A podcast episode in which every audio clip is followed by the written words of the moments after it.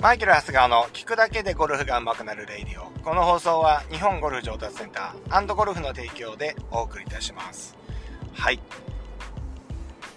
今日はね、YouTube にもらったコメントからね、ちょっと話をね、展開していきたいなと。まあ、分解かなしていきたいなというふうに思うんだけど、先日ほら YouTube の方で視聴者さんのスイング診断始めたって言ったじゃないですか。でその第1号の方のスイングがねこういうスイングだったんですよ。で RY さんっていう方すごい上手だったですね。2年半だったんだけど YouTube まあ僕の動画気に入ってくださってすごいね動画送ってくれて僕の YouTube を見る前のスイングと、まあ、見た後のスイングのねビフォーアフターもあったりしてすごい良くなってるんですよ。で2年半でね91まで来ててすごいうまいですよね。いいなと思っててだけどやっぱり問題が1個あって、まあ、悩みとしてはやっぱりそのハンドファーストで打てないっていうこととあとはどうやっても体の正面で、打ってしまうと、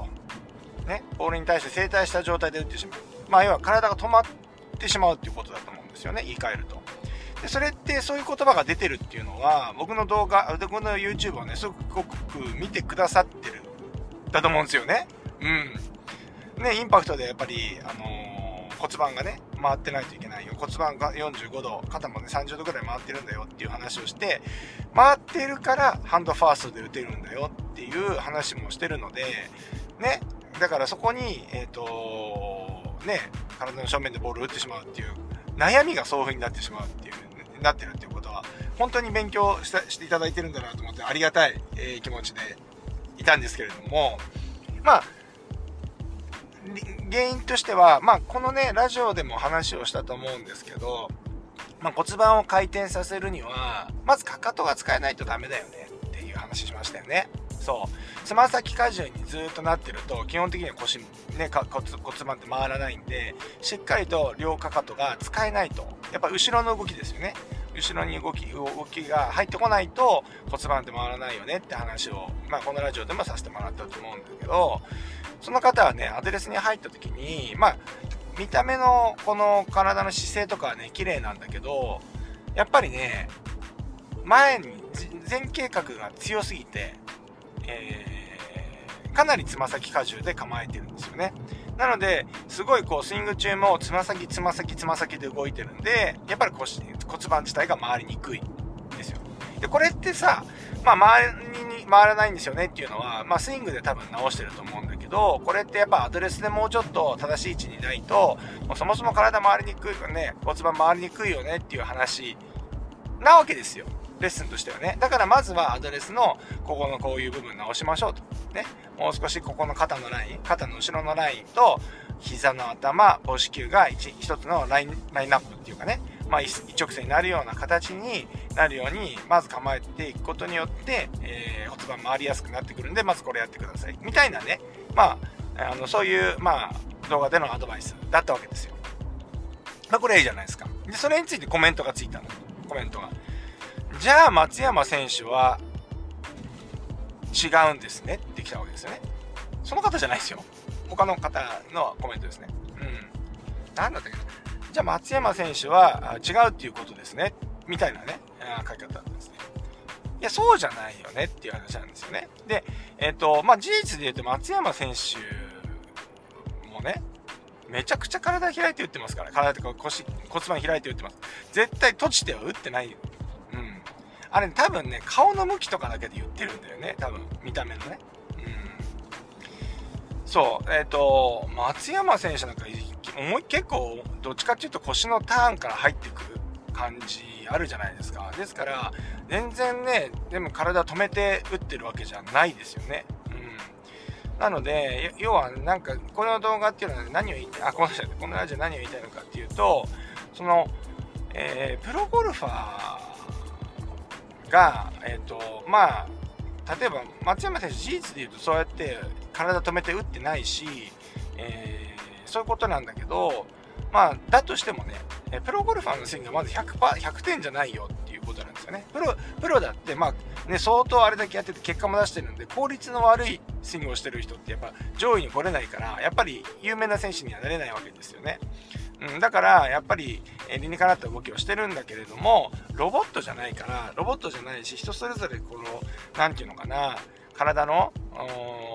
例えば柔らかい硬いとか強いとか弱いとかねあるからね、やっぱ何かを補ってね、何かのスイングをしてるから、何て言うのかな、もう例えばそれのスイング論が、例えば一つのスイング論があったとしても、それにぴったり当てはまるっていうようなことはないわけですよ。だからああいうのを見た時に、例えばレッスンのね、動画とかなんか見た時に、じゃあジャック・ニクラウスはこうなのかとかね、できないよねとか、タイガー・ウッズじゃあ違うんですかみたいなっ